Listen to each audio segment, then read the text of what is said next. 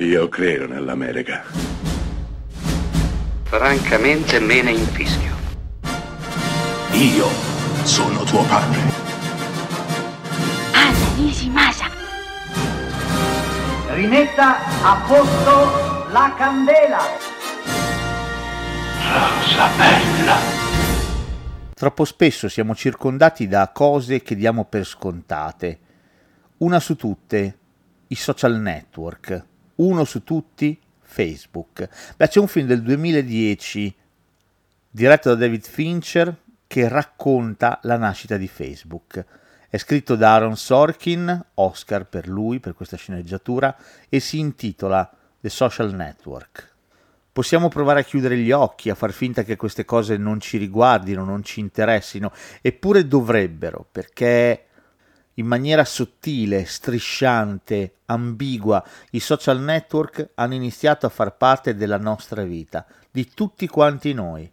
Sono diventati la prima cosa che controlliamo alla mattina e l'ultima prima di coricarci. I social network, i social media, Facebook, Instagram, Twitter, TikTok.